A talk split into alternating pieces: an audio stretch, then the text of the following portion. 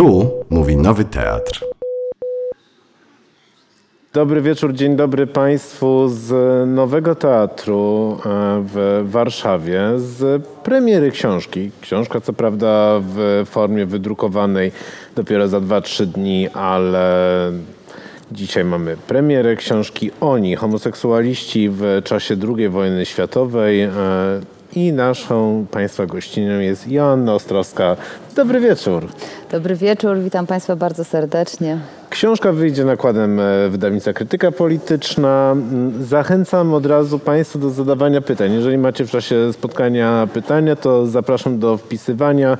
E, Będę korzystał z komórki, żeby do nich zajrzeć i żeby móc się e, je zadać naszej gościni. Mm, Dzisiaj dość wyjątkowy dzień e, ze względu na to, że mamy 19 kwietnia, e, rocznicę e, wybuchu powstania w getcie warszawskim. I tak dzisiaj, mm, już od dawna mieliśmy zaplanowane to spotkanie, ale tak sobie myślałem dzisiaj, czy to na pewno dobry moment.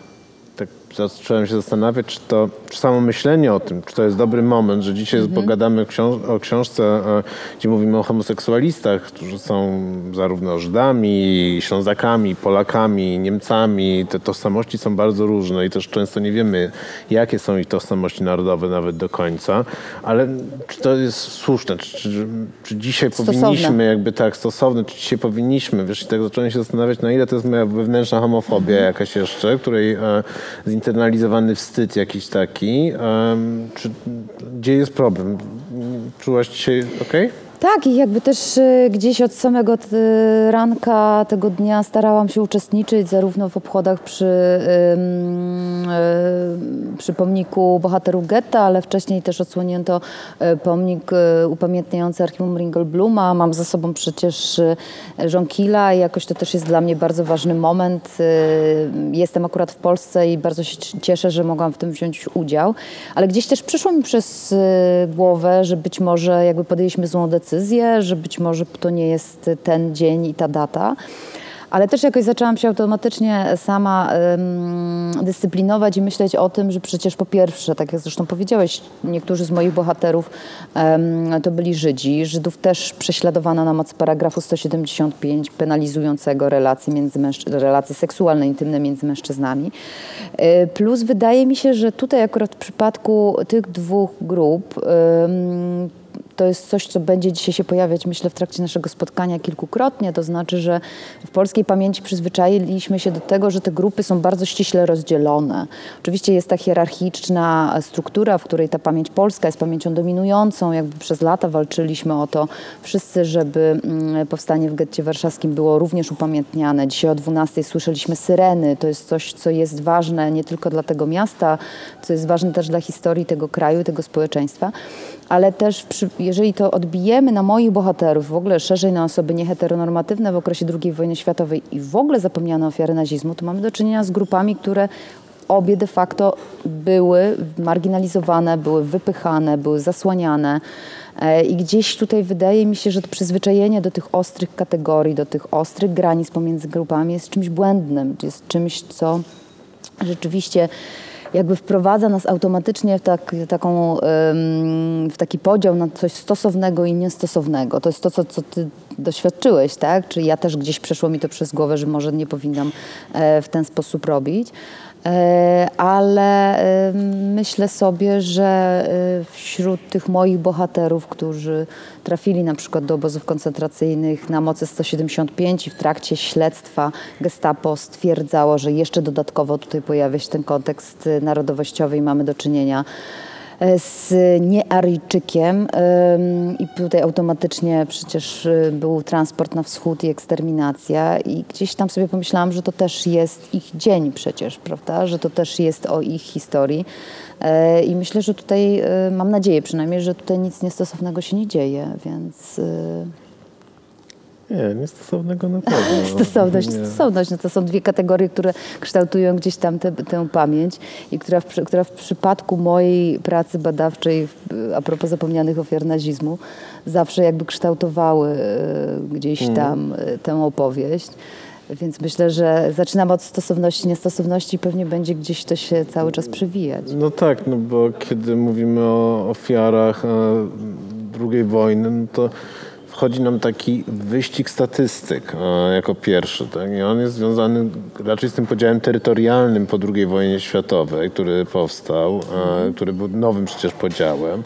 E, I każdy musiał sobie te statystyki do siebie przepisać. Okazało się też, że Polska ma z tymi statystykami największy problem, no bo są Polacy i Żydzi, e, albo Żydzi i Polacy. I teraz kto, kto więcej, e, kto będzie miał więcej ofiar. Ta, taka konkurencja właściwie. e, Etniczna, której, tak. W której właśnie mniejszości seksualne, czy jakby inne grupy w ogóle nie wzięły udziału, no bo właśnie nie były jeszcze polityczne wtedy.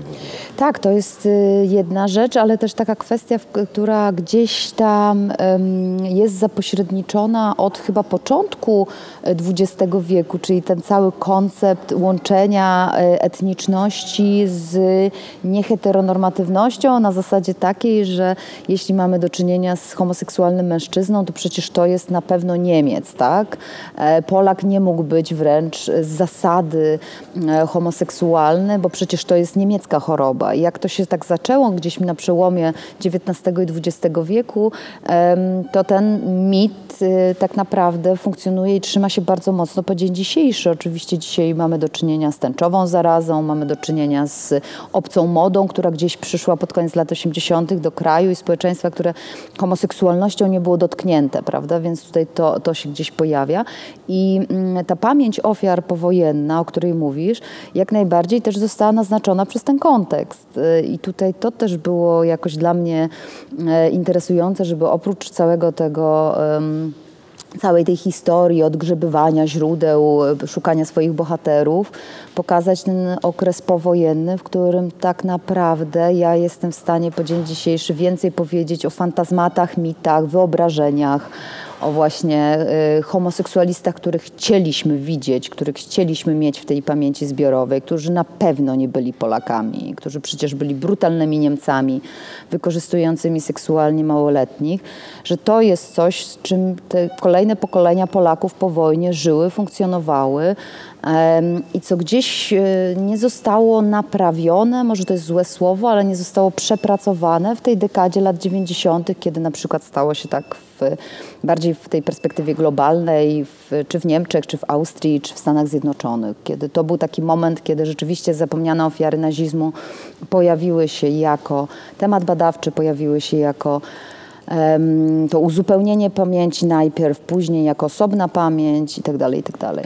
No tak, tylko u nas wtedy w latach 90. miałaś e, chrystianizację zagłady. Dokładnie e, tak. I ona jakby spowodowała, że skoro e, wszystko ma być widziane z perspektywy Kościoła katolickiego i jego rozliczeń ewentualnie z, zagład, z zagładą, e, no to tam też nie ma miejsca na zboczenia według tak, Kościoła katolickiego. Jedna rzecz tak, ale druga rzecz też taka, że cały czas gdzieś jest zabetonowane to, to pojęcie i ten przesąd o tym, że przecież, e, aha, Polacy nie byli homoseksualni, no to jakby tutaj mamy z głowy, Żydzi też w sumie nie, więc gdzieś to jest taka kategoria, która jest bardziej związana ze sprawcą. Tutaj myślę, że jest to, to jest też ciekawe ten, to przełożenie, że z jednej strony mamy ofiary i to na pewno nie są homoseksualne ofiary, wręcz niehomoseksualne, e, nie nieheteronormatywne, e, a z drugiej strony mamy właśnie sprawców, którzy przejmują tą całą, ten cały, tę całą opowieść o nieheteronormatywności, to tam się tworzą te wszystkie mity brutalnego mm, homoseksualisty, który znęca się właśnie nad ofiarami, nad naszymi ofiarami. Tutaj nie było żadnego punktu stycznego, prawda? A do tego rzeczywiście dochodziło to, co mówisz, to znaczy, że, że w polskiej pamięci lata 90. to jest ten potworny konflikt pomiędzy mm, z jednej strony mocną polską, patriotyczną, katolicką pamięcią i tutaj y, nie wiem, wystarczy wspomnieć y, ten epizod, wydarzenie związane z krzyżami na żwirowisku, jeśli chodzi o Święcim. I w ogóle taka, taka mocna hierarchizacja tego cierpienia, próba zasłonięcia pamięci żydowskiej, e, w sumie wieloletnia, która w latach 90. też nie, kompletnie nie została odwrócona. I tak, myślę, że tu można się zgodzić z, z taką ym, diagnozą, że miejsca na kogoś innego już w ogóle nie było i chyba najlepszym przykładem a, pro, a propos takiego stanu rzeczy było to, co dzieje się, działo się i dzieje się troszkę nadal, y, jeżeli chodzi o romską pamięć, prawda? Że to jest... y, Wesz, jakby to, to, to się zaczęło powoli zmieniać, y, ale też y, dopiero pod koniec lat 90. Sinti Roma pojawili się w ogóle jako temat, tak? jako ludzie, którzy też byli eksterminowani i tak dalej, i tak dalej. No tak, ale ponieważ nie ma nikt właściwie żadnego interesu politycznego w tym, żeby upamiętnienie Sinti Romów było e, właśnie obchodzone jakoś tak ogólnokrajowo i żeby było e, no, na pierwszych stronach gazet po prostu, bo dzisiaj to jednak jest e, tak zadanie, zadanie upamiętnianie, zadanie marketingu i reklamy dzisiaj e, również, nie tylko nauki, no to ktoś musiałby mieć jakiś interes narodowy, tożsamościowy, a że no, w tej chwili jesteśmy na etapie homoseksualiści powo- powoli, tak, osoby homoseksualne powoli od, znajdują swoją podmiotowość w historii, odnajdują, odnajdują swoich przodków takich e, e, dość specyficznej formie, no bo to nie są przodkowie genetyczni, Um, ale mówisz też o naszych ofiarach i e, chyba też dużym problemem Twoja książka też bardzo to ciekawie pokazuje, e, jest właśnie geografia, to znaczy jest powstanie e, ziem odzyskanych Tak. e, i to, że przez wiele lat właściwie no tak, no my jako Polacy nie czujemy się w ogóle mm, ani uprawnieni z jednej strony, ani zainteresowani do, za, i też nie do końca wiemy, co możemy zrobić z e, ofiarami II wojny światowej, e, które pochodzą z, z Niemiec, tak, z terenów niemieckich, ale dzisiaj będących terenami polskimi, a co jeszcze ciekawsze ze Śląska, bo masz bohaterów też śląskich. I Bardzo dużo to jest też, zresztą od tego się wszystko tak naprawdę zaczęło, od tych Ślązaków. E, Więc ja się tutaj też rękami, nogami broniłam w trakcie pisania, żeby nie powielać tego błędu etniczności. Jakby oczywiście wskazywałam pochodzenie, jakby tutaj nie, nie było opcji, żeby to nie, nie odwracać pewnych mitów, e, właśnie nie zwracając uwagi na mm, e, na przykład narodowość, tak? Bo jeżeli jakby punkt wyjścia jest ta, taki, że Polacy nie byli homoseksualni z zasady, no to ja jakby muszę automatycznie na to zareagować. Ale masz rację, rzeczywiście Ślązacy to jest bardzo duża grupa wśród moich bohaterów. E, Bardzo często, i to jest na bardzo różnych poziomach, ja nie mam pojęcia, jak, jaką oni deklarowali tożsamość narodową, jeśli w ogóle jakąś deklarowali, jeśli nie byli na przykład do tego zmuszeni.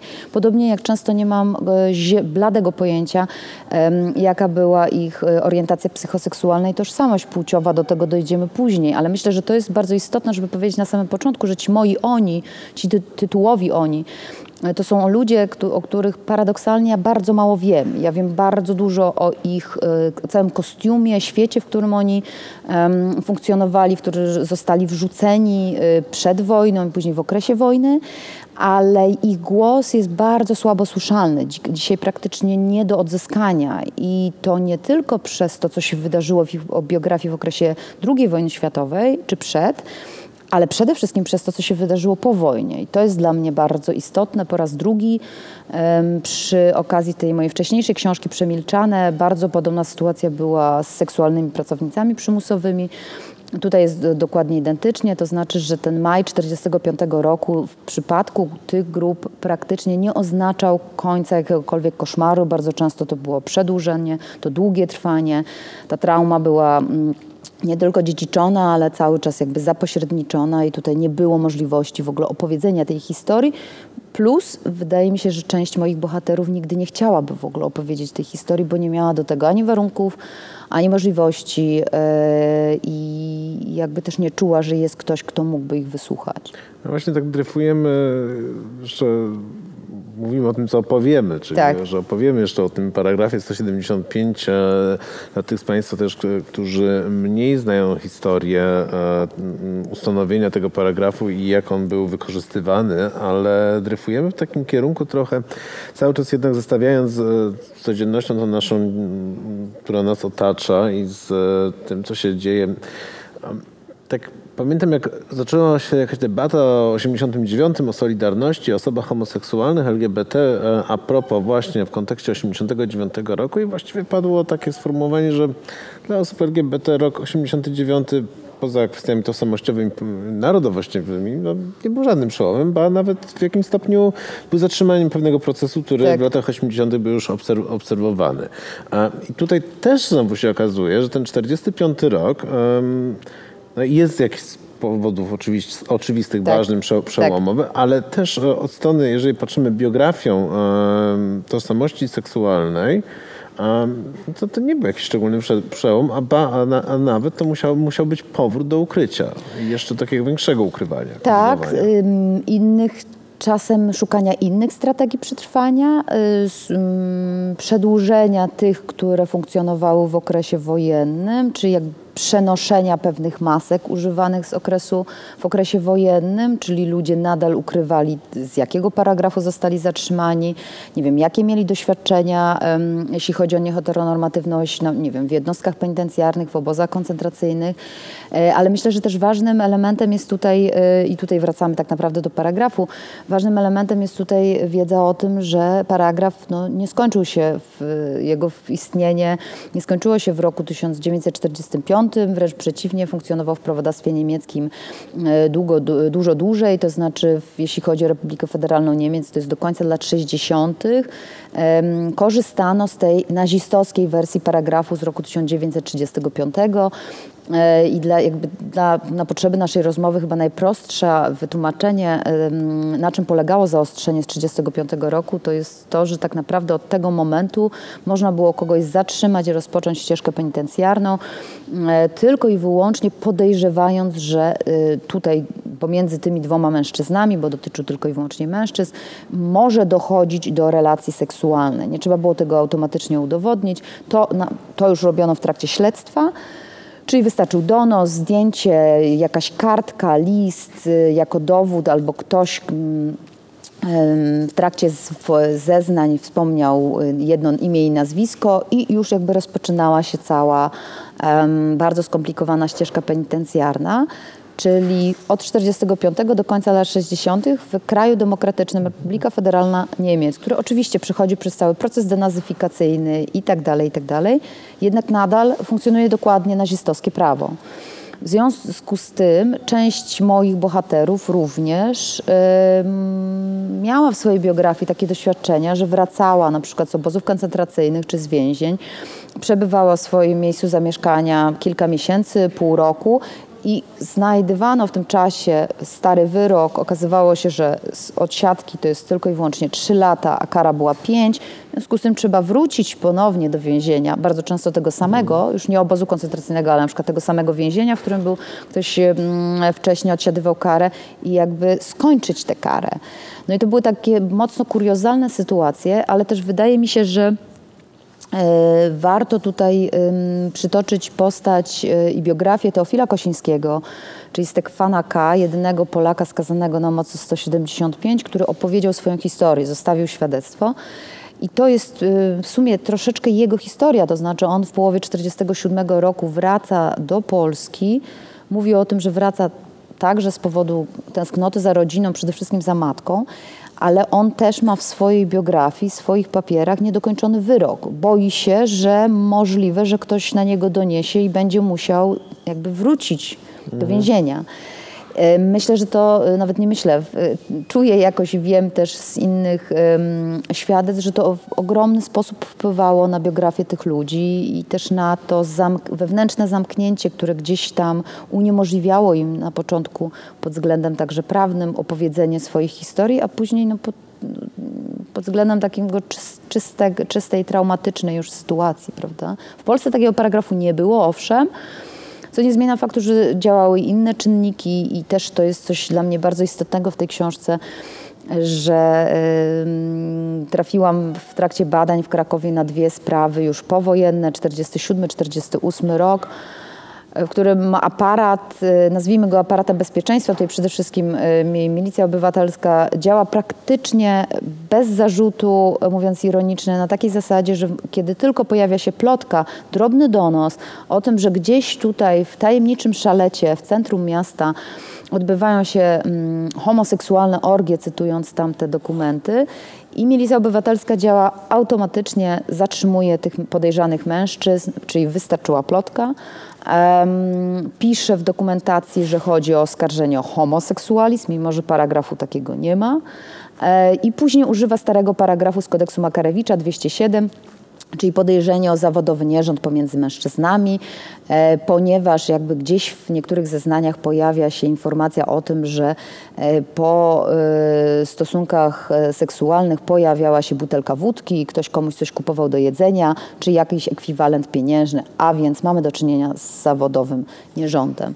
I to było dla mnie dość, e, może nie zaskakujące, ale też szokujące, jak łatwo, mimo tego, że tutaj tego podparcia, w Polsce tego podparcia prawnego nie było, ale jak łatwo em, służby po prostu bardzo wykorzystywały pewne przyzwyczajenia w społeczeństwie do tego, żeby prześladować tę grupę osób i to jest, tak jak mówię, 47-48 rok. Praktycznie nie ma przerwy, kiedy można żyć bez strachu. No tak, to, to, że nie ma przerwy, kiedy można żyć bez strachu, to jakby jest doświadczeniem takim, Pr- prawda, nie- niezw- niezwykle, niezwykle jest to zaskakujące. Ja się już nie boję, tak jak kiedyś się bałem, e, porównywać jakieś takie sytuacje właśnie wojenne z, czy doświadczeń powojennych z e, doświadczeniami współczesnymi. E, Kiedyś uważałem, że nie, że to inne czasy, inne doświadczenia i inna rzeczywistość, ale teraz już mam dużo mniej oporów od zeszłego roku i muszę, powie- muszę powiedzieć, że zupełnie mnie nie zaskakuje to, że e, jakiś przełom nie jest za kogoś przełomem, e, że co chwilę trzeba zmieniać strategię Przetrwania. przetrwania.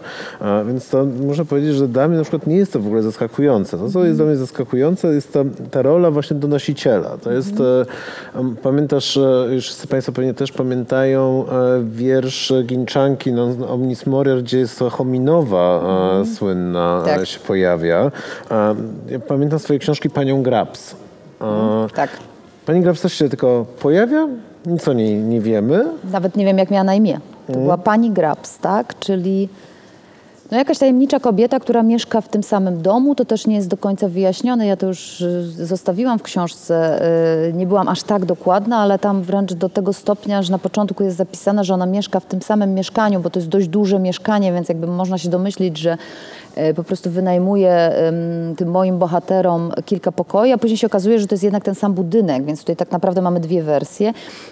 Nie, jest to, nie, ten szczegół jest nieistotny, natomiast ważne jest to, że pochodzi o kobietę, która e, mieszka obok i widzi sytuacje niepokojące. Mm, I to wystarcza. Sytuacje niepokojące dotyczą mężczyzn, młodych mężczyzn, którzy y, mieszkają i których odwiedza ich szef, czy też y, osoba, która rzeczywiście z nimi pracuje, mężczyzna, który z nimi pracuje, który jakby na, y, jest też odpowiedzialny za to, żeby tych nowych, młodych pracowników, żeby się nimi opiekować, wdrażać ich jakby w, do, do pracy, ale też zadbać o to, żeby mieli nowe mieszkanie, żeby rzeczywiście byli dobrze utrzymani itd. itd. E, No i pani Grabs nie jest zadowolona, że tutaj dochodzi do takich um, kolacji wieczornych, ktoś się śmieje, a poza tym twierdzi, że ci młodzi mężczyźni, mówimy tutaj o mężczyznach, jeśli dobrze pamiętam, od 19 do 22 roku życia, że ci młodzi mężczyźni podobno przychodzą do niej regularnie, zwierzać się, jakoby tutaj byli wykorzystywani seksualnie przez tego ich szefa. Ale tak naprawdę z całej też tej sprawy zeznań pani Grabs nie ma. One są zapośredniczone przez urzędnika e, policyjnego i ona, tak jak zaczęła mówić, jest praktycznie anonimową osobą, która równie dobrze może być po prostu e, wymysłem mężczyzny, człowieka, który zapisuje e, raporty i który próbuje jakby tutaj rozpocząć pewną ścieżkę penitencjarną. Być może to jest pani Grabs, być może to jest ktoś zupełnie inny. Czyli tak naprawdę nie liczy się w ogóle postać donosiciela. Ona wręcz do końca pozostaje, e, może pozostać anonimowa e, i nawet na poziomie takim dokumenta, dokumentacyjnym, to znaczy, że no nie mamy tego dokumentu z jej zeznaniami. Ja nie jestem w stanie opisać nic więcej oprócz takich właśnie tutaj drobnych szczegół, takich szczegółów, które gdzieś tutaj się pojawiają w całej tej historii. I od tego zaczyna się od tej drobnej plotki zaczyna się bardzo skomplikowany proces kilku osób. em, szereg, naprawdę szereg zeznań, to jest kilkukrotne wzywanie em, i kończy się to wyrokiem dla e, Steinhoffa, bo tak nazywa się ten mężczyzna e, zostaje najpierw przewieziony, kilkuletni wyrok, dostaje, zostaje najpierw przewieziony do ciężkiego karnego więzienia, a następnie do obozu pracy i prawdopodobnie z tego, co udało mi się ustalić, umiera. E, Nie udowodniono ani mu, ani żadnemu z jego pracowników e, relacji seksualnej. Wszystko to było podejrzenie. Jeden z e, tych młodych mężczyzn przyznał się do wzajemnej masturbacji, ale to też jakby jest coś, co jest charakterystyczne dla wszystkich tych historii. To znaczy, że mm, trudno wyrokować, czy rzeczywiście to było wymuszone zeznanie, czy to była jakaś strategia przetrwania. Tysiące różnych opcji może tutaj funkcjonować. No i on opowiada też o tym, że oczywiście został do tego przymuszony, także że Tak. został e, uwiedziony.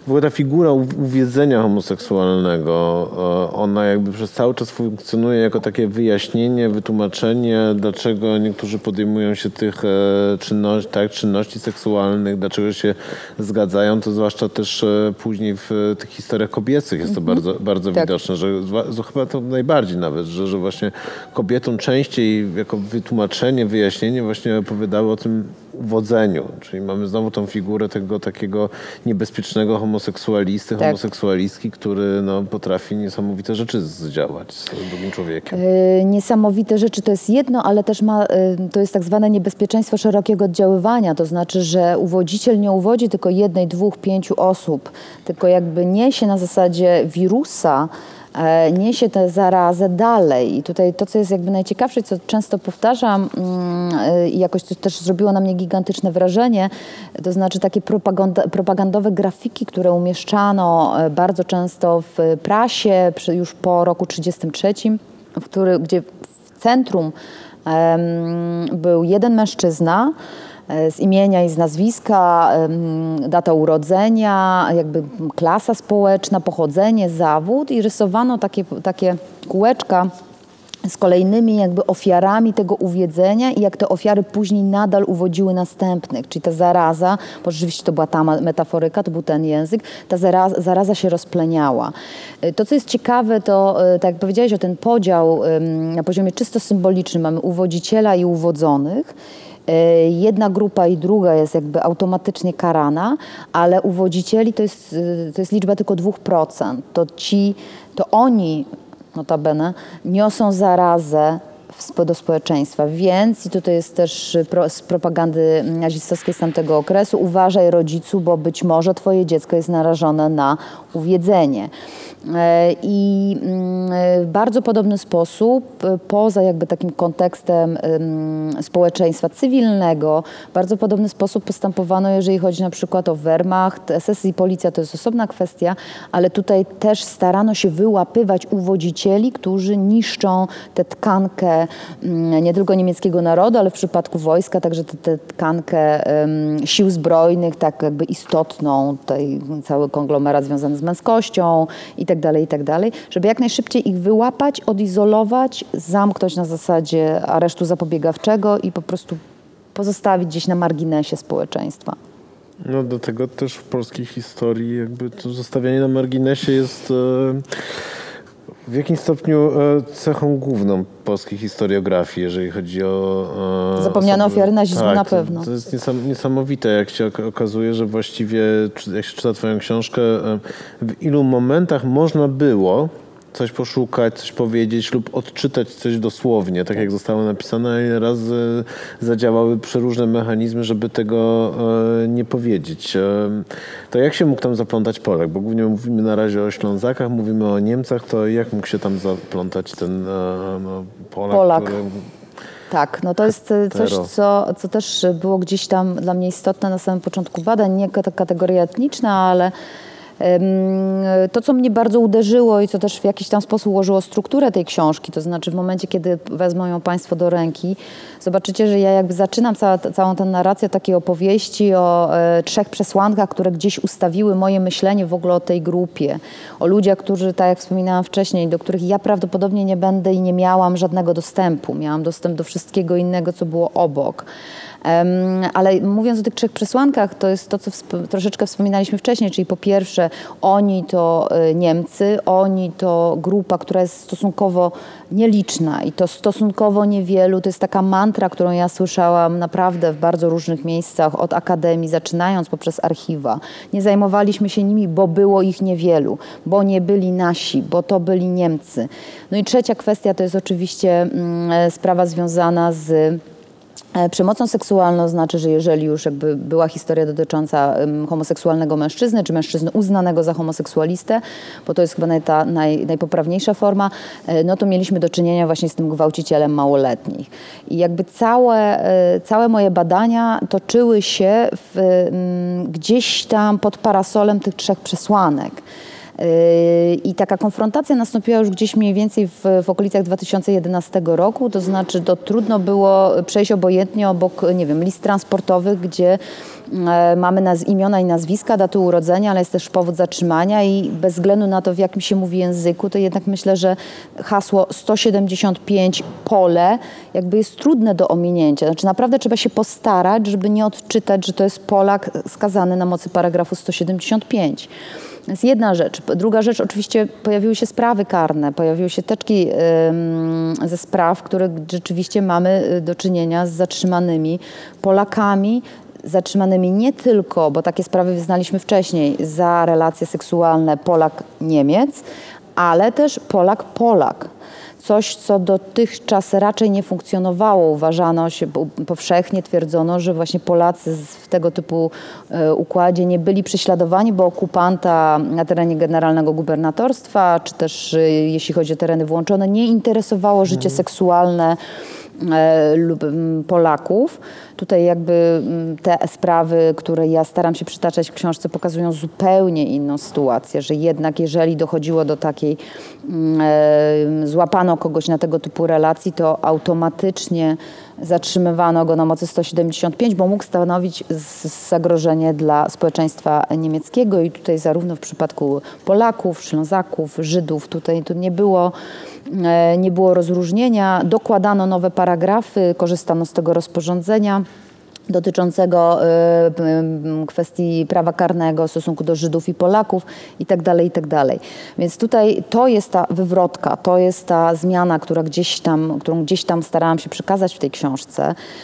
Y, więc jeśli mówię nasi, y, no to mówię też w tym sensie, nie tylko oczywiście etnicznie, ale też na takiej zasadzie, że to jest nasza pamięć, że wszystkie te biografie, które gdzieś tam przytaczam bez względu na, na kwestie geograficzne, czy to jest Nowa Ruda, czy to jest Poznań, czy to jest Kraków, e, czy to jest y, każda inna mała e, miejscowość, o której piszę w swojej książce, to to jest historia stąd. To jest historia, o której jakby trudno nadal udawać, że jakby nie chcemy jej pamiętać. A to jest, jak wspominałeś na samym początku, że, że tutaj chodzi o e, historiografia polska dotycząca zapomnianych ofiar nazizmu jest e, raczej pełna marginesów, no to to jest też taka kolejna kwestia, która gdzieś się pojawia, e, czyli bardzo łatwo jest odcinać pewne tereny, tak jak Dolny Śląsk, bo to przecież przed wojną nie było coś, co nas mogłoby dzisiaj interesować w sensie pamięci ludzi, ofiar. Ja się troszeczkę też y, gdzieś tam przygotowałam do tej książki swoją poprzednią książką Mój Firerze o ofiarach przymusowej sterylizacji na Dolnym Śląsku. I gdzieś tam próbowałam też y, przemycić taką może nie tezę, bo jest to dla mnie logiczne i tak powinno to funkcjonować, to znaczy, że nawet jeżeli ktoś deklarował narodowość niemiecką, to to, co jest zapisane w dokumentach, jakby nie oznacza, że tak było naprawdę. Nie wiem, że to było ważne dla tej osoby, bo często są to dokumenty, jest to dokumentacja sprawców, więc też trzeba ją specyficznie czytać. To też jest istotne. Właśnie, bo wychodzi, jakbyśmy bardzo wierzyli w ogóle e, tej dokumentacji, tak, że, że jeżeli zapisa zapisano, um, że właśnie, nie wiem, że to Polak był tym uwiedzonym, no to na pewno Polak był uwiedzonym, że to wszystko jest, no a z drugiej strony też korzystasz e, właściwie wyłącznie tak. z materiału wytworzonego przez e, oprawcę. Y, no trudno, to czy chciałam teraz, jak, jak zadałeś mi to pytanie, powiedzieć, że nie miałam wyjścia, ale to jest zła, zła pierwsza reakcja. W pewien sposób y, skorzystałam z doświadczenia takich badaczek jak między innymi Klaudia Schopman e, i, jakby tutaj nie wyobrażałam sobie sytuacji, w której we wstępie do książki, w tej pierwszej części jakby nie zacytuję Klaudii, która badając y, akurat wyroki z paragrafu 129.1b, to jest paragraf z kodeksu, kodeksu austriackiego, który penalizował nie tylko mężczyzn, ale także kobiety. E, I nawet po Anschlussie Austrii on jakby był w użyciu. E, I Klaudia napisała książkę, w której rzeczywiście korzysta tylko i wyłącznie ze spraw karnych z sądu wiedeńskiego, w którym właśnie penalizuje się kobiety na mocy tego e, paragrafu. I we wstępie do tej książki pisze bardzo, chyba najpełniej, najmocniej że niejako jesteśmy skazani trochę na korzystanie właśnie z tych źródeł sądowniczych, z źródeł policyjnych, źródeł więziennych, że bardzo często nawet udaje nam się tam znaleźć e, dokumenty osobiste. Ja mam przecież też mnóstwo listów, prawda? Listów rodzin, listów moich bohaterów do rodzin, ale to wszystko są źródła w pewien sposób naznaczone. Wszystko to, co jest dokumentacją niemiecką z obozów koncentracyjnych, jest też źródłem naznaczonym.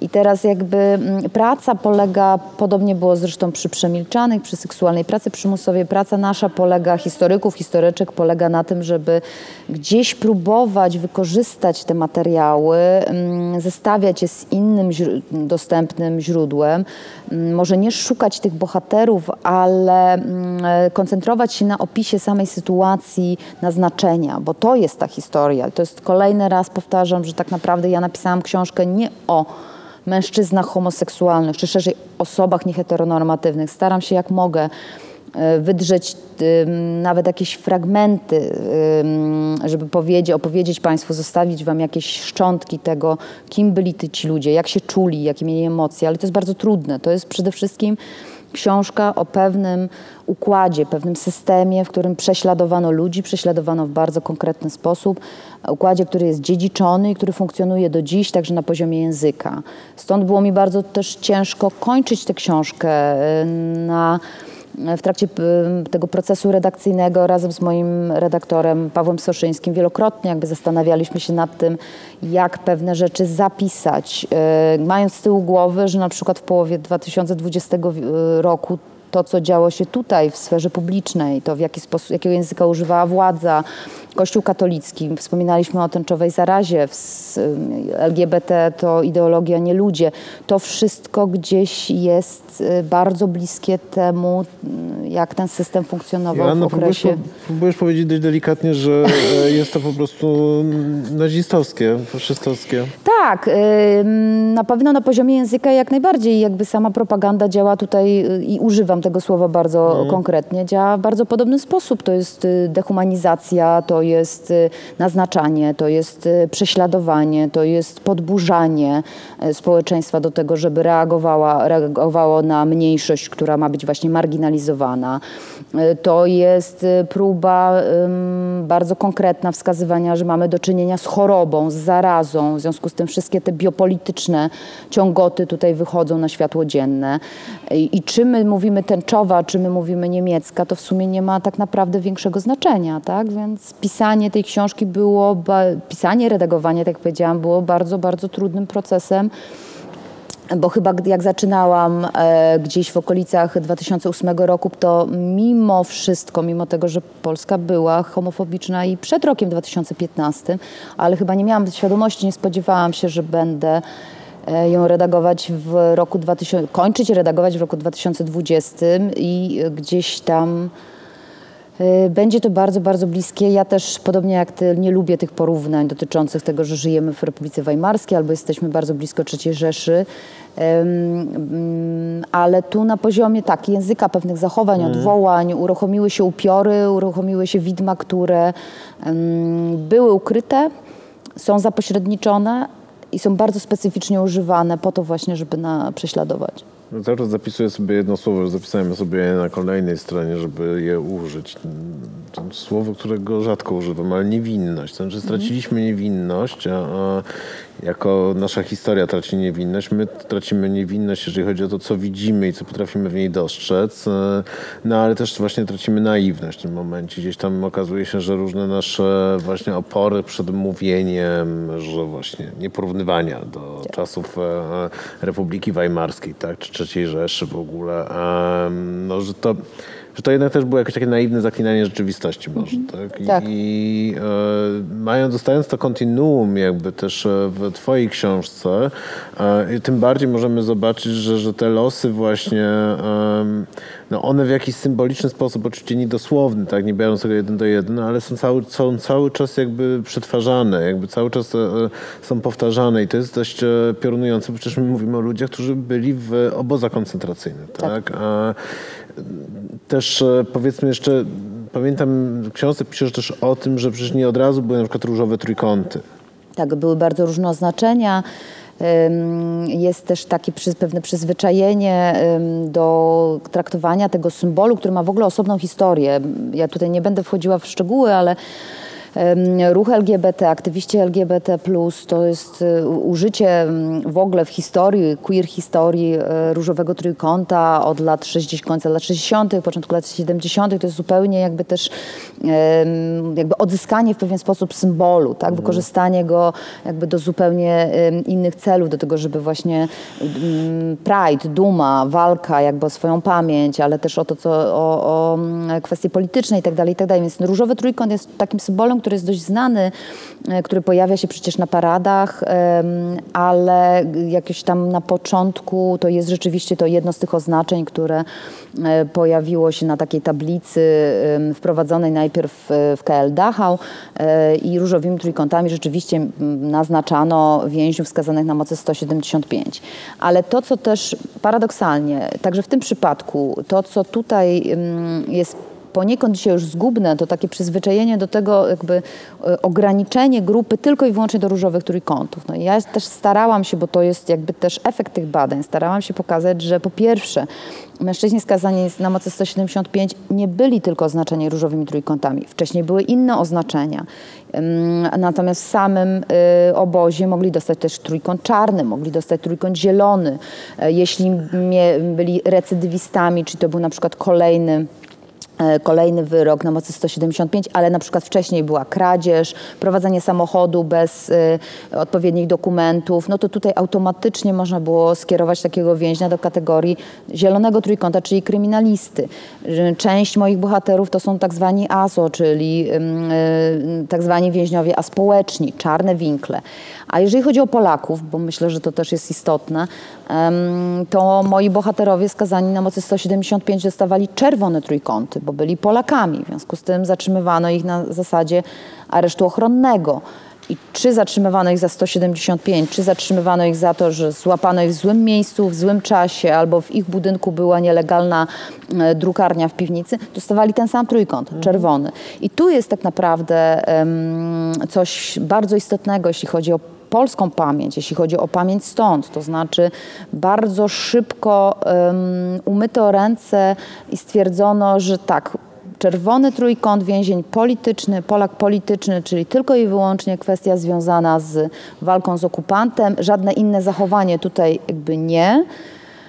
Te moje badania pokazują, e, że było wręcz odwrotnie, to znaczy, że też e, 100, mężczyźni skazani na mocy 175 by właśnie należeli do tej kategorii i paradoksalnie dla wszystkich, którzy uważają, że tylko i wyłącznie czerwony trójkąt to jest wyraz patriotyzmu, tutaj by, byli też mężczyźni skazani właśnie z tego paragrafu i to tutaj to przesłonięcie, to zasłonięcie, to przemilczenie jest chyba najmocniejsze, bo to jest ta grupa, która decydowała de facto o pamięci powojennej, która konstruowała pamięć powojenną w bardzo różnym mm, kontekście, zarówno perelowskim, zarówno komunistycznym, jak i w, tej, w kontrze, później w latach 90. O, bardzo podobnie. Natomiast em, wśród nich byli ukryci moi bohaterowie i nigdy nie było miejsca, żeby wyszli i opowiedzieli swoją historię. No tak, bo to, co jest na zdjęciach przecież, e, że bo potrzebujemy zdjęć, tak? I em, każda historia, zwłaszcza współcześnie, ale zawsze od kiedy są zdjęcia ich potrzebuje, żebyśmy sobie unaocznili, jak to wyglądało. No i teraz, kiedy patrzymy na zdjęcia więźniów e, z różowym trójkątem, no to, to są tylko i wyłącznie Niemcy. E, Tak. Z tych zdjęć zresztą niewiele. Tak, to jest osobno w ogóle mm, też fenomenalna historia, to znaczy jak, co my chcemy zobaczyć, tak? Proszę. E, ja sama się- To jest coś, po co tu jesteśmy. To jest coś, co, co też, y, na co sama jakby y, się złapałam i do czego sama poniekąd doprowadziłam do pewnego przeinaczenia, tak to nazwę, ale takiego też powielenia przyzwyczajeń. I mówię tutaj o książce chyba najważniejszej, jeśli chodzi o nieheteronormatywne ofiary nazizmu w Polsce, czyli o y, tłumaczeniu książki Heinza Hegera Mężczyźni z różowym trójkątem, 2016 rok, Ośrodek Karta, pierwsza książka e, o tej tematyce w e, Polsce. Y, Zawsze to mówię i powiem to teraz. Premiera tej książki na świecie to jest rok 1971 i powtórzę w Polsce 2016, tak? Więc nie trzeba dużo liczyć, to jest około pół wieku później, to myślę, że też dużo mówi o tej pamięci, że nie było takiej potrzeby, żeby nawet to świadectwo zostało przetłumaczone. Ale na okładce tej książki pojawia się zdjęcie więźniów z Sachsenhausen, które rzeczywiście bardzo często było używane i jest nadal używane nawet przez duże muzea, muzea na mm, świecie, jako zdjęcie, które ma pokazywać różowe trójkąty, mężczyzn z różowymi trójkątami. I to było też dla mnie istotne, że w pewnym momencie postanowiłam sprawdzić, kto tak naprawdę jest na tym zdjęciu. I okazuje się, że najprawdopodobniej nie są to mężczyźni z różowym trójkątem, znaczy, że są to inni więźniowie skazani czy też kategoryzowani jako na przykład aspołeczni, czyli właśnie kryminalni, ale wracając do tego, o czym mówiłam wcześniej, Wśród nich mogą być też mężczyźni skazani na mocy 175, ale znów wracamy. Nasze przyzwyczajenie do tego, że musi być bardzo radykalnie odcięte, rozgraniczone, skategoryzowane, podzielone. Powielamy gest sprawcy, tak? I tutaj nawet na takim bardzo drobnym poziomie fotografii również chcemy zobaczyć coś, co jest w naszej głowie, do czego się przyzwyczailiśmy, nawet nie sprawdzamy, czy tak naprawdę jest. Do tego stopnia, że w Polsce rzadko się drukuje e, artykuły dotyczące różowych trójkątów czy osób nieheteronormatywnych, mówię o prasie. E, I dosłownie chyba rok temu pojawił się w jednym z tygodników artykuł dotyczący tej historii, gdzie przedrukowano zdjęcie różowego trójkąta, czyli jakby tego oznaczenia, prawda? Nie mamy, jakby nie zachował się w żadnym muzeum i archiwum na świecie taki różowy trójkąt. To jest fałszywka. Ale nikt tego też nie sprawdził. Było w jakiejś zbiorze zdjęć e, do kupienia. Było w stoku. Dokładnie. To chciałam powiedzieć ładnym, ładniejszym językiem. Mm, I po prostu to przedrukowano, podpisując różowy trójkąt. Tak? I to jest coś, co też wydaje mi się tutaj y, jest ciekawe, to znaczy jakaś taka próba nie tylko sprawdzenia siebie, ale mm, podważenia pewnych przyzwyczajeń, co jest charakterystyczne w ogóle da, dla badań związanych z osobami niehetero, historiami, e, historią osób nieheteronormatywnych w okresie II wojny światowej. Cały czas jest już kolejne pokolenie, kiedy już tak naprawdę nie badaczy, którzy już nie konfrontują się ze świadkami, szukają innych źródeł, innego typu źródeł. Te źródła cały czas są, one się pojawiają. Tutaj nie kończy się e, ta historia, ale gdzieś próbujemy siebie nawzajem przepisywać. No w moim przypadku ja robię to z moimi kolegami, koleżankami z Niemiec, Austrii, Stanów Zjednoczonych, którzy, bez których tak naprawdę, i to jest też chyba istotne, żeby powiedzieć, nie napisałabym tej książki, gdyby nie Lutz van Dijk, Rainer Hofschild, Raimund Wolfert, Anna Hajkowa, Klaudia Schopman, Jürgen Wenke i tak dalej, i tak dalej. Więc to też pokazuje ten drugi okres już powojenny, y, krótko powojenny, znaczy właśnie długo powojenny, ten ostatni, w którym też nie ma tutaj w polskim społeczeństwie i także w Polskiej Akademii nie ma kontry, która mogłaby uzupełnić ten dyskurs. No tak, bo trzeba byłoby całą historię właściwie przeczytać na nowo, tak? Wszystkie te dokumenty przeczytać Każdej na epoki, bo to jest też ciekawe. No, jesteś autorem książki o y, doktor, Sad- doktor Sadowski, wiesz doskonale też jak to funkcjonowało. I ten okres y, po I wojnie światowej też był charakterystyczny również dla moich bohaterów. Wystarczy naprawdę, to nie jest wielka, mówiąc kolokwialnie, robota, to znaczy, że wystarczy otworzyć pierwszy lepszy dziennik, pierwszą lepszą gazetę, bulwarówkę czy też nie i jakby tam jest, jest ten materiał, prawda? Jakby taka wiara w to, że lata 20 i 30 są puste, heteronormatywności tam nie ma, mm, że to jest coś, co jeśli już to pojawiło się po wojnie, a tak naprawdę to jest to, co mówiłam, przełom lat 80 i 90 jest tak zgubne. No ale to masz jakąś taką historię na, tatuażyst, na tatuażystę z Auschwitz II? Bo to wiesz, bo dzisiaj to tak się sprzedaje tą historię, tak? Że dzisiaj, e, że okej, ty napiszesz e, wielką, e, rzetelną, bardzo uważną, dokładną, ob- obwarowano źródłami, wiedzą i tak dalej, fakt, całym tym bagażem i materiałem, książkę, ale tu będzie potrzebny tatuażysta z Auschwitz, żeby... No niestety nie. Aczkolwiek też to było dla mnie znaczące, że gdzieś tam, bo ja też wolno pracuję, to znaczy tak jak mówiłam wcześniej, to jest e, no chyba 10 lat pracy na pewno, takiej przerwanej oczywiście innymi rzeczami, przerwanej przemilczanymi, innymi książkami, ale gdzieś tam w tyle głowy cały czas mi pracował ten temat. Każde, każda wycieczka do archiwum, z, nawet z innego tematu, gdzieś tam kończyła się na badaniu tego.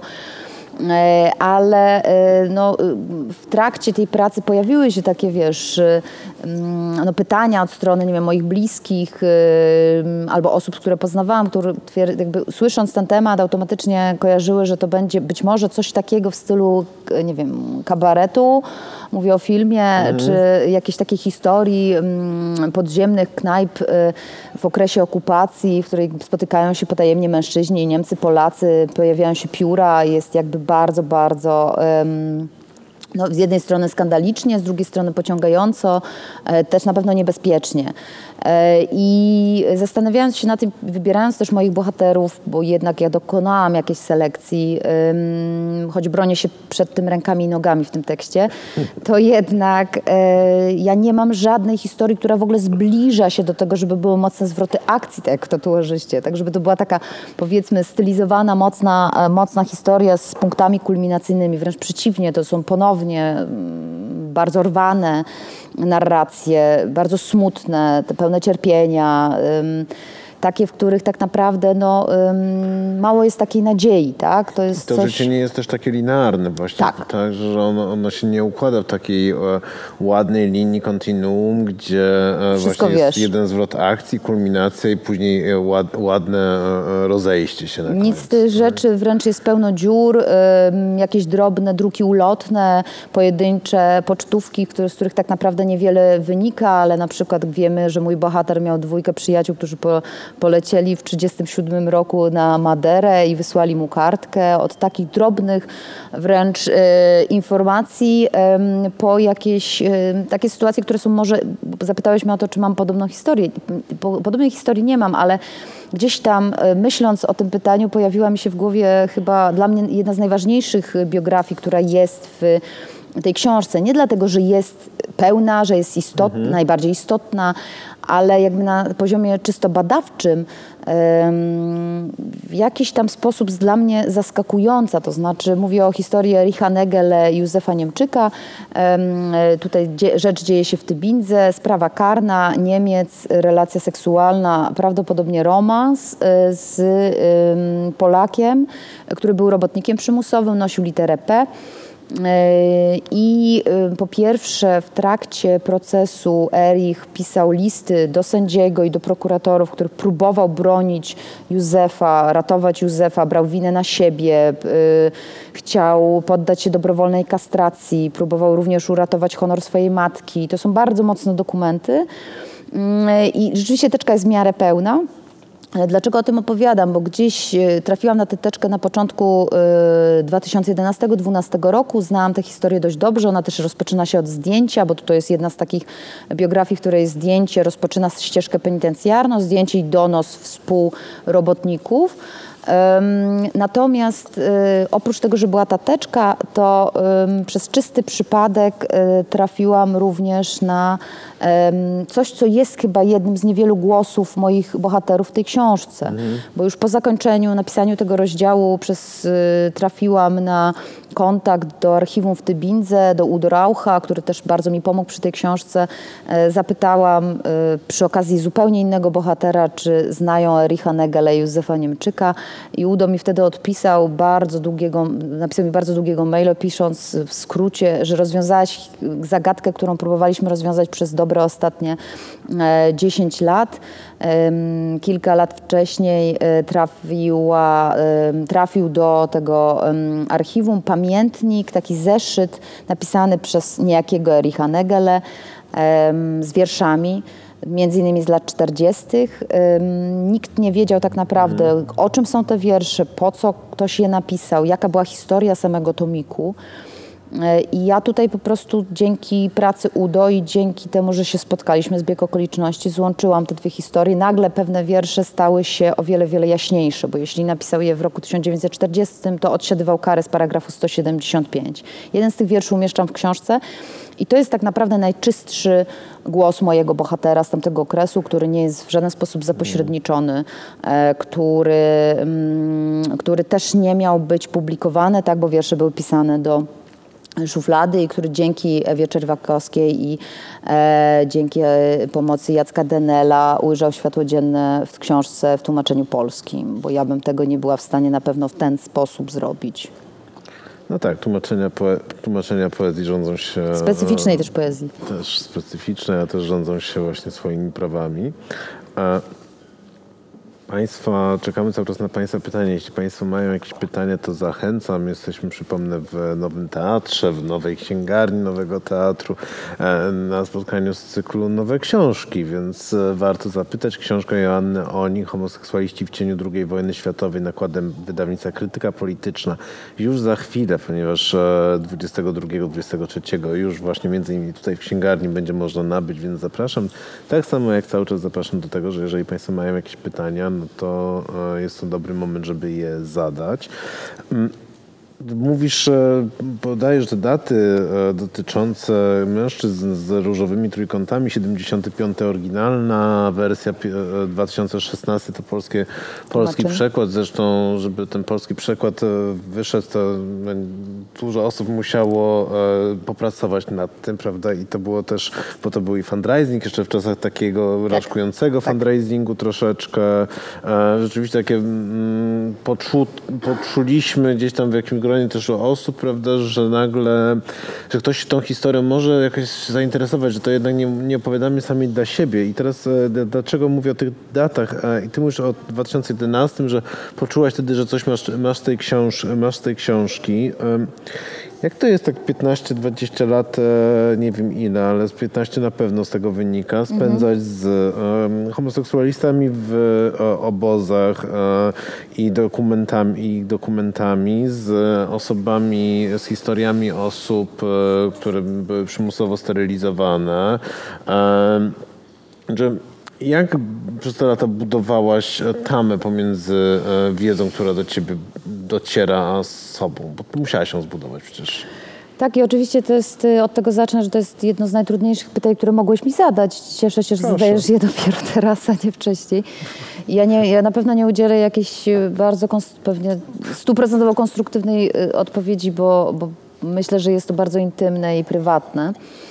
E, Ale tak, no tutaj pierwsza rzecz, która gdzieś się pojawia, to trochę o tym już mówiłam, to znaczy, że jak zaczynałam w 2005 roku, to też byłam taką, mówiłeś o niewinności, naiwności, ja byłam na pewno naiwna, to znaczy miałam takie wrażenie, że po skończeniu studiów e, na judaistyce w Krakowie, mm, w momencie, kiedy rozpoczynałam swoje studia doktoranckie, temat to była właśnie seksualna praca przymusowa, wtedy jeszcze używaliśmy tego określenia prostytucja e, przymusowa e, w obozach koncentracyjnych nie tylko, że to jest też taki moment, w którym jakby coś się otwiera, że to też jakby ta kwestia tabuizacji, którą ja też próbuję problematyzować, tej e, stygmatyzacji pewnych grup, że to jest jakby, okej, bardzo silne, ten dyskurs jest zabetonowany, ale gdzieś tam idziemy już w tę stronę, żeby to, mm, e, ten monolit niszczyć. I nic bardziej mylnego i tak naprawdę każda kolejna moja próba e, złapania jakiejś, jakiegoś tematu, jakiejś sytuacji, jakiejś grupy, próba, nie wiem, zmierzenia się z tym, jak to wygląda, jeśli chodzi o sprawy źródłowe, e, była jakąś taką porażką na całej linii, w sensie takim, że nagle się okazuje, że to jest nad, nadal bardzo skandalizujące, mocne, niepotrzebne, niestosowne. Ja zawsze słyszałam, że moi bohaterowie wszyscy miałam powiedzieć jak jeden mąż, ale to jest złe porównanie, e, ale wszystkie te grupy to jest jakiś margines, to jedno, ale to jest też element, to jest to słowo, które gdzieś tam mi bardzo y, po prostu y, jest mocno w mojej głowie. I jak pytasz o tamę i od jakiś taki próbę zachowania też, może nie wiem, czy zdrowia psychicznego, ale jakiegoś takiego, jakiejś takiej granicy, e, to myślę, że ważne było na samym początku to, że gdzieś tam bardzo traktowałam tę swoją pracę badawczą jako misję. Ja się tego słowa w ogóle już teraz nie boję, kiedyś nie chciałam tak mówić ale jakoś tam próbowałam, um, próbowałam zrobić wszystko, żeby um, zareagować na te mity, żeby nie słyszeć już w kolejnym archiwum, że było ich stosunkowo niewielu, albo że Polki nie były seksualnymi pracownicami przymusowymi, albo że te doświadczenia, o których ja, którymi ja się zajmuję, dotyczyły tylko marginalnej grupy, marginalnej w sensie bardzo różnym i najczęściej pejoratywnym żeby zareagować na sytuację, że najczęściej powtarzanym świadectwem w Polsce dotyczącym lesbijek w obozach koncentracyjnych jest fragment z książki Wandy Półtaskiej, który jest jednym chyba z najmocniejszych, jakie znam e, najbardziej brutalnych, mocno też pornografizujących fragmentów w ogóle w literaturze świadectwa. I że to się powiela, opowiada, tego się nie komentuje, bardzo rzadko, jeśli już, i nie ma kontrapunktu, nie ma żadnej historii, która mm, która gdzieś tutaj przynajmniej wprowadzi jakiś status quo, bo nie mówię, żeby opowiadać nawet na nowo, czy opowiadać inaczej, czy opowiadać pomiędzy. E, I to było gdzieś na początku i to była taka energia chyba buntu, a z biegiem mm, czasu ja też próbuję bardzo ustawiać sobie w swoim życiu zawodowym jakieś kontrapunkty w postaci innych form pracy. Natomiast no, trudno tutaj kręcić się w kółko, to co teraz robię dookoła tego tematu i nie powiedzieć wprost, że rzeczywiście jakby ja gdzieś, brzmi to pretensjonalnie, ale gdzieś tam ci bohaterowie cały czas ze mną są, żyją. Nie powstaliby oni, gdyby nie było Hegera, gdyby później nie było historii Teofila Kosińskiego.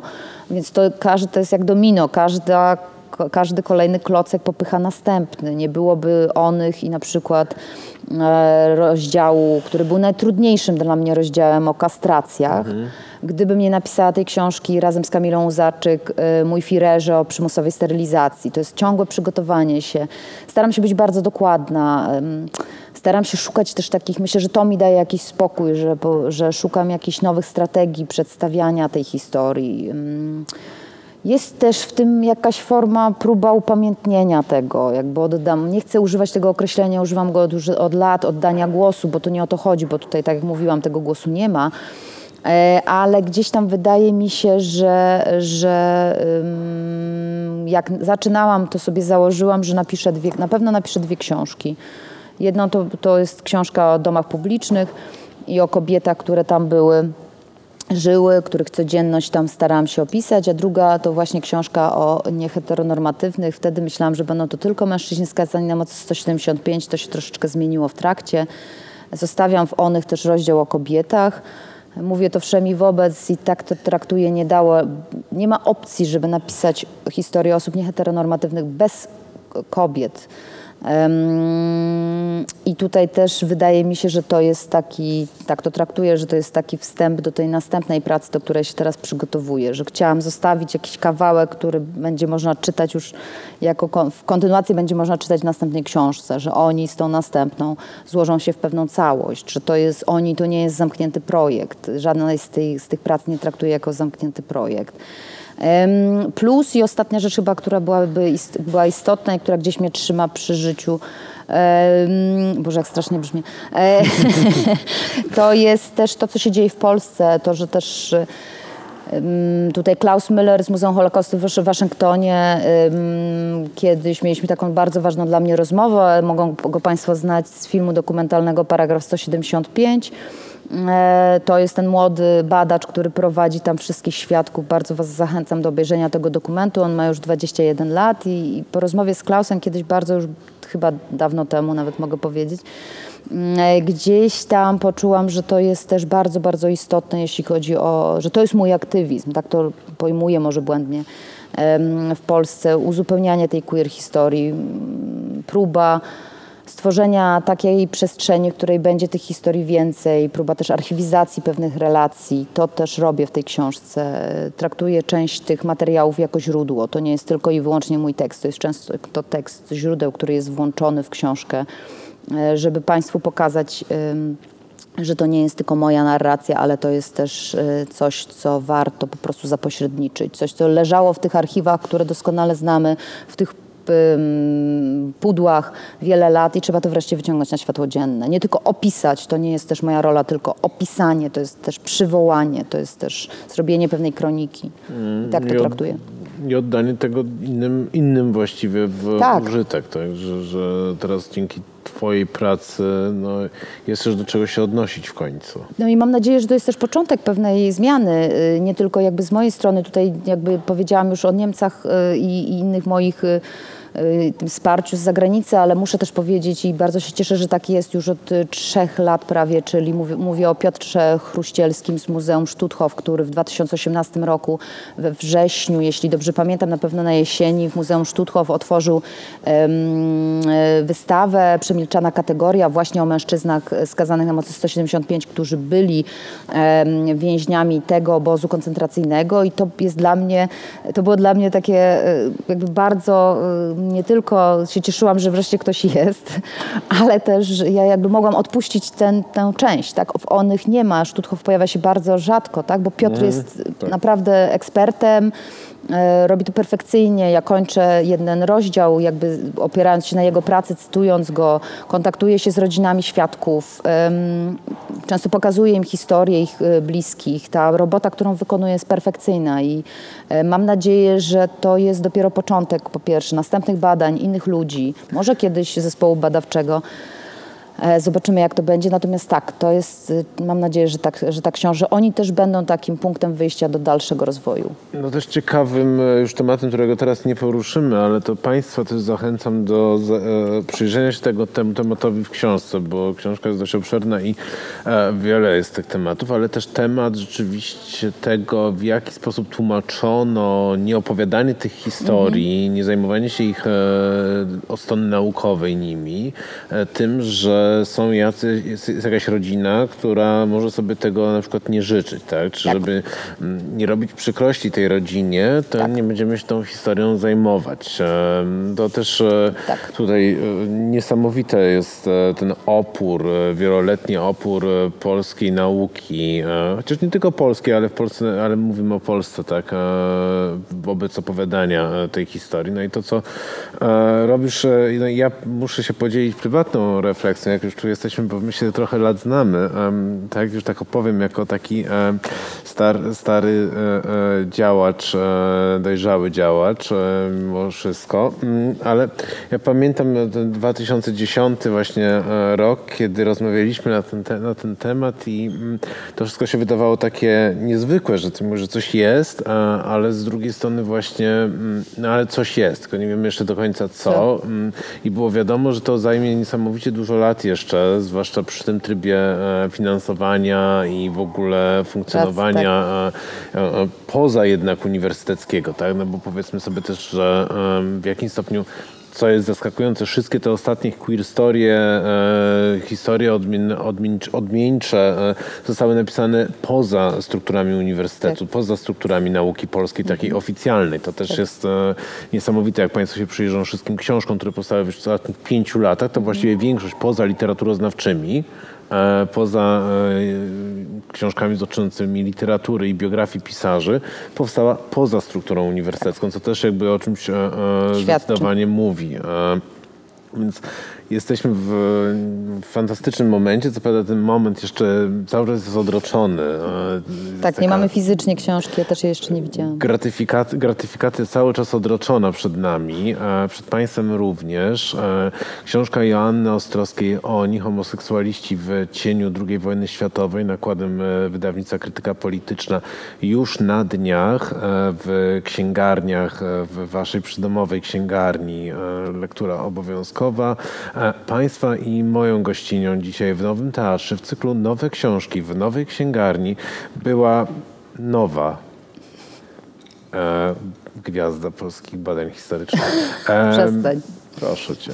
E, Joanna Ostrowska, wielkie brawa przed ekranami, bo to jest naprawdę gigantyczna e, praca, którą Joanna zrobiła i niezwykły, niezwykły efekt, z którym Państwo będą mogli za chwilę e, się spotkać. Dziękuję Ci bardzo. Dziękuję, dziękuję Państwu bardzo serdecznie i mam nadzieję, że oni zostaną w Waszych domach.